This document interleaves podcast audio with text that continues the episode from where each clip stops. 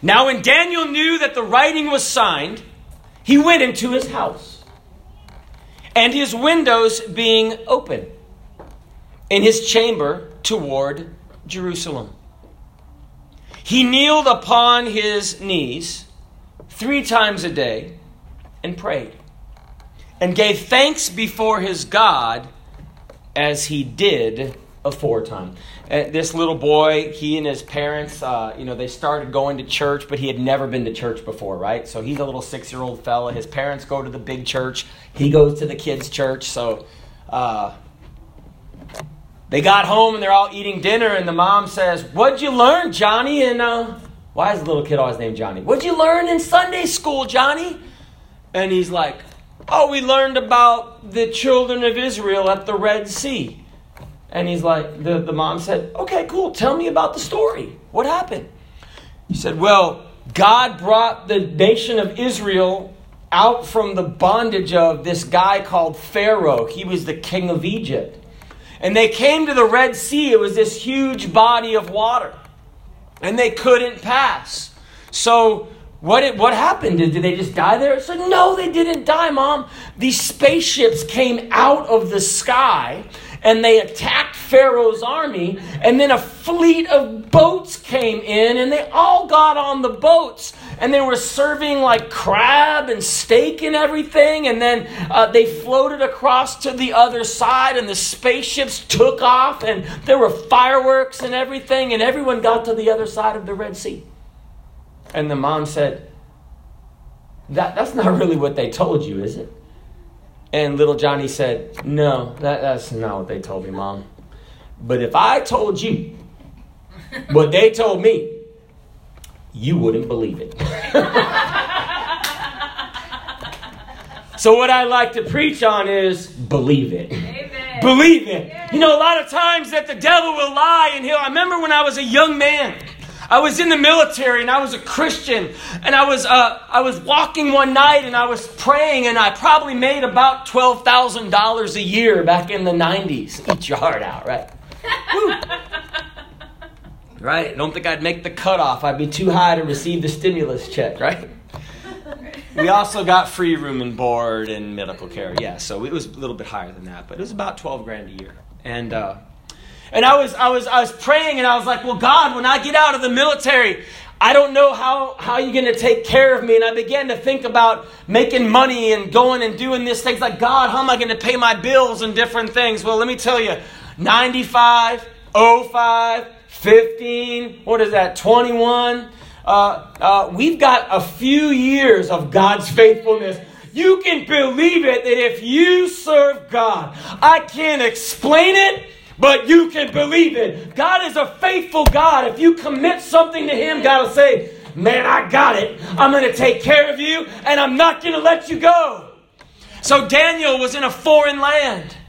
He, you know, uh, the first thing I like, the Bible says that he was in a foreign land. He was a, basically a slave to uh, different administrations. It's an amazing thing when he was under Belshazzar and then Nebuchadnezzar. I don't remember the exact, and then Darius and uh, Cyrus. So he was under different administrations, but they didn't fire him, they kept him on. Right.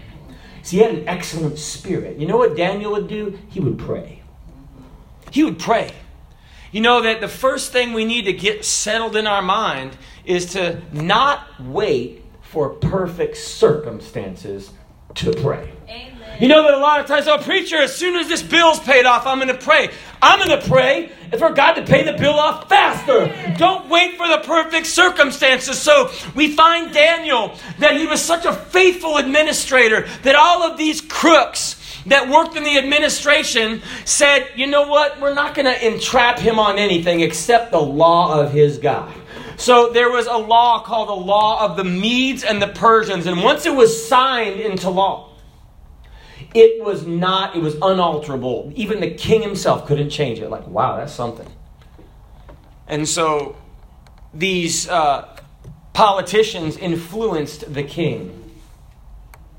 Uh, Darius, let's make a, let's make, they, they pumped him up, right? Say, hey, let's make this law that nobody can worship any God except you, Darius for 30 days.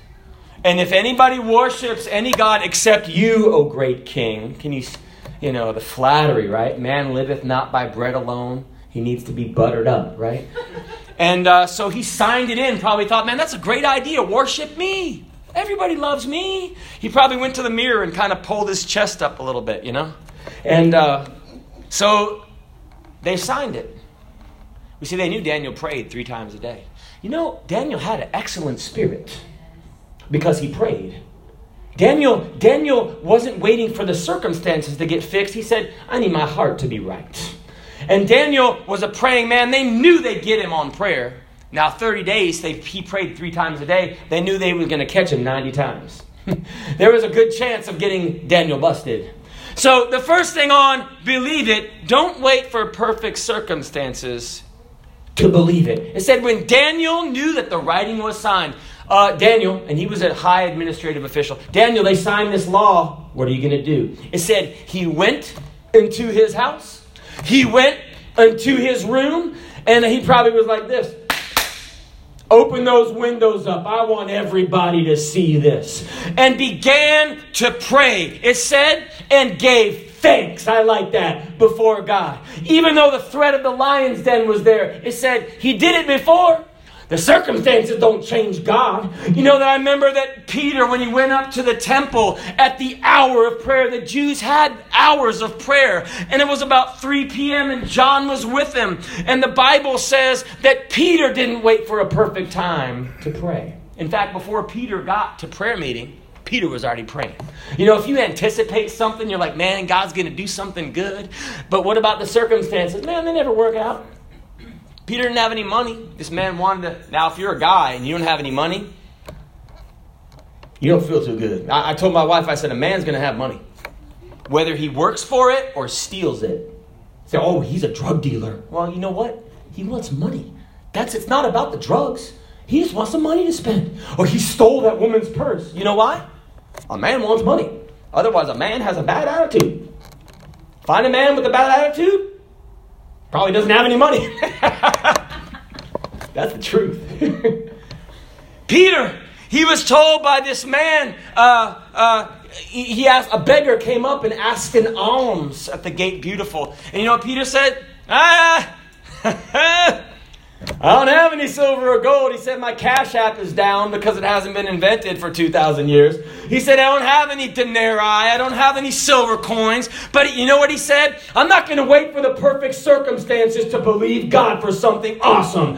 And he said, But I've got something. You know, Daniel realized I may not have the law on my side, but I've got the lawgiver on my side. I've got the one who said, Thy word, O God, is settled in heaven. They can make a law down here, but there's a law up there that supersedes the law. When they were uh, trying these Nazi uh, guards in World War II at the Nuremberg trials, one of the guards said, I was just following the law. You know, Hitler made the law. He was the, you know, the president. I was just following the law, exterminating Jews. Someone said, There's a higher law.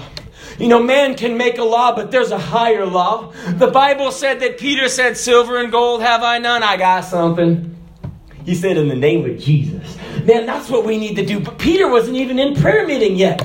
Peter was already praying. And the Bible said he grabbed the man and lifted him up, and his feet, his ankle bones gained strength. And the Bible said, and leaping up stood. And the Bible said he entered with them into the temple. I like this. Walking. You know, then you realize, like, man, I don't know if he was a dude with any kind of, uh, you know, any kind of uh, dance moves. But then it said he started leaping. It said he started just jumping up like this. And then he's like, this is not a figment of my imagination. And he began praising God. You know what? I don't know what Daniel was doing, but I believe that Daniel had that same praise in his heart because he was believing it before the circumstances said it. And you know what? That's what we need to do. Faith is the substance of things, hope for the evidence of things that you cannot see, but it doesn't mean they're not there. Believe it. Believe it. You know that we can, as the church, we don't have to wait for the right circumstances. And again, notice it's what we look at. So, preacher, but how can you see because I look at the things which are not, the eternal things. You know, I've looked at a lot of things that were problems, and guess what? They just got bigger. Whatever you look at and magnify gets bigger. You know that I, my wife and I, we've, uh, uh, I, I wanted to share something. You know, after you get saved, you're French. Did you know that? You should be. French preacher? Does that mean we had to eat baguettes? Uh, my wife sent me for some French bread, and I got the wrong bread. She goes, This isn't the right bread from Publix. I said, Honey, yes. She said, I told you to get French bread. I said, Look at it. It says baguette on it. That's like bread in French. Okay, I took French. She goes, No, it's not the right one. It says French bread. That's not the right one. I'm like, Okay. I mean, I don't know what to say about that. The language is on my side. But anyway, when you're, when you're married, it's not yours and mine. Your bank account, my bank account. You didn't wash your dish, you didn't wash your cup. It should be we, we like French. It's our cup. It's our dish. It's our money. It's our love. And you know, when you get hooked up with God, it's our power. It's our Godhead. It's our goodness of God. It's our power. It's our citizenship, which is in heaven. The Bible says that we can look at things which are not. The Bible said that Daniel opened his windows. Where did he look? He couldn't see it. But he said, I know Jerusalem somewhere out there. Now, he wasn't looking at his old hometown. You know what he was looking at? There was a temple in Jerusalem. Inside the temple, at one time, where it was destroyed, who knows? Inside that temple, there was a golden box called an ark. And right between these two seraphim, uh, or cherubim, these heavenly creatures, was the actual physical presence of God. And so Daniel wasn't looking at the lion's den, wasn't looking at the problems. He was looking at God. And you know what? That's what we need to do to believe it. You say, Preacher, how do I get past this? Quit looking at Goliath and start looking at Jesus. You see that giant that comes before you, man, he's big. But I like what David said when David and Goliath were on the field. Goliath is this huge giant, and David comes up to him, and uh, the, you know the giant threatens him. And then David said, uh, "Oh, you got a sword, and you got a spear, and you got a shield. Like, wow! I wonder if he mocked him. Ooh, have you ever done that? When someone comes to you and they're like, you're like, ooh, I'm so scared. I think that's what kind. Of, ooh, look at your big sword and your spear. I think he mocked him. You know, in the if you've ever been in the military, you mock your enemy. It wasn't like, you have a sword and a spear. No, look, there's a bunch of cursing going on. If you've ever been in the military, there's a bunch of cursing. Like, look, ah, look at your little girly man spear. I believe that that's what David said. Oh, look at your little girly man spear. You even have a guy to carry your shield, you big wimp. I think that's not what he's probably doing. But the Bible said, But I come to thee. Listen, in the name of the Lord. He said, I'm not even looking at you, but I got somebody with me. And the Bible says, the God of the armies of Israel, whom thou hast defied. Goliath, you got a problem with God, and I'm on God's side. I like that. This one teacher, he said, if God's so big, why doesn't God knock me off this podium? And he just like stood back. You know these college professors that know everything? And he just stood back. I'll give God 30 seconds if God's so big. And all of his, you know, students are sitting back there. And the, the professor just sat, you know, like stood back with his arms crossed. Well, there was a Christian football player that was, you know, using the bathroom and he was walking down the hall and he heard that. And God spoke to his heart and he just went into the door took a stance and just charged and knocked that dude right off the podium. And the teacher was like, What did you do? He said, God was busy. So he sent me. You know what? I'm thankful that if we believe it, we can do the work of God down here. Man, God was busy. He sent you. God was busy. Saul was busy. David's brothers were busy. But David said, Man, I'll go. Like Isaiah, here I am, send me. I'm not going to look at the lion's den. I'm going to look at the God of Israel. And we all know I've read David and Goliath many times. Guess what? Have you ever read The Tortoise and the Hare? Man, every time I read that, the tortoise wins. Every time I read David and Goliath, David wins. It's like, man, oh, I don't know how it's going to work. Man, David won again. If I read it again tonight, David will win again. Believe it. It's not the size of the dog in the fight. It's the size of the fight in the dog. And that's so true with the Christian. We don't have to look at the lion's den. We can believe it and look at God. And the last thing is don't be surprised. Don't be surprised when God moves. Don't be surprised. You pray for something for a long time. You pray for your, one of your children, you pray for them to get saved. You pray for your husband, you pray for your wife, you pray for that person at work, and they're like, hey, I'm coming to church this Sunday. Don't be like, oh, I never thought that would happen. No. Daniel, he believed it. Daniel's like, look, you can do whatever you want. I'm just going to believe God just like I did before. You know that they put Daniel in the lion's den. They commanded him to go in there. The king couldn't get him out of it, even though the king loved Daniel as a servant. The Bible said they put him in there and they put a stone right on the mouth of that lion's den. They didn't want Daniel sneaking out because he was in with Darius. And then they sealed it with what? The king's signet, probably wax, hot wax or something. You know what that made me think of? When they put Christ in the tomb. They put a stone at the door and then they sealed it and they put guards there, like, oh, that's going to stop Jesus from rising from the dead. Brethren, you ain't going to stop God. Believe it. You know that when you know that God's going to do something, don't be surprised three days later that the tomb was open. Jesus is alive. And the Bible said when they came the next day, the king said, Daniel, thy God whom thou servest continually, is he able to deliver you from the lions? Well, you can believe it. The Bible said, O king, live forever. My God has sent his angel. What did Daniel say? He didn't say, Oh, I can't believe it. He said, Man, I believe it. God sent his angel and hath shut the mouths of the lions. He didn't say he didn't make them growl. They might have been growling all night, but their mouths were shut. They were like, mm. no, a lion with a mouth that's shut you look like a fool, right? You can't open your mouth. You can't show your teeth. You just have to be like, mm, mm. Daniel was probably going, you look silly. You know that? You know, there's a, uh, there's a Hall of Fame for football. There's a Hall of Fame for baseball.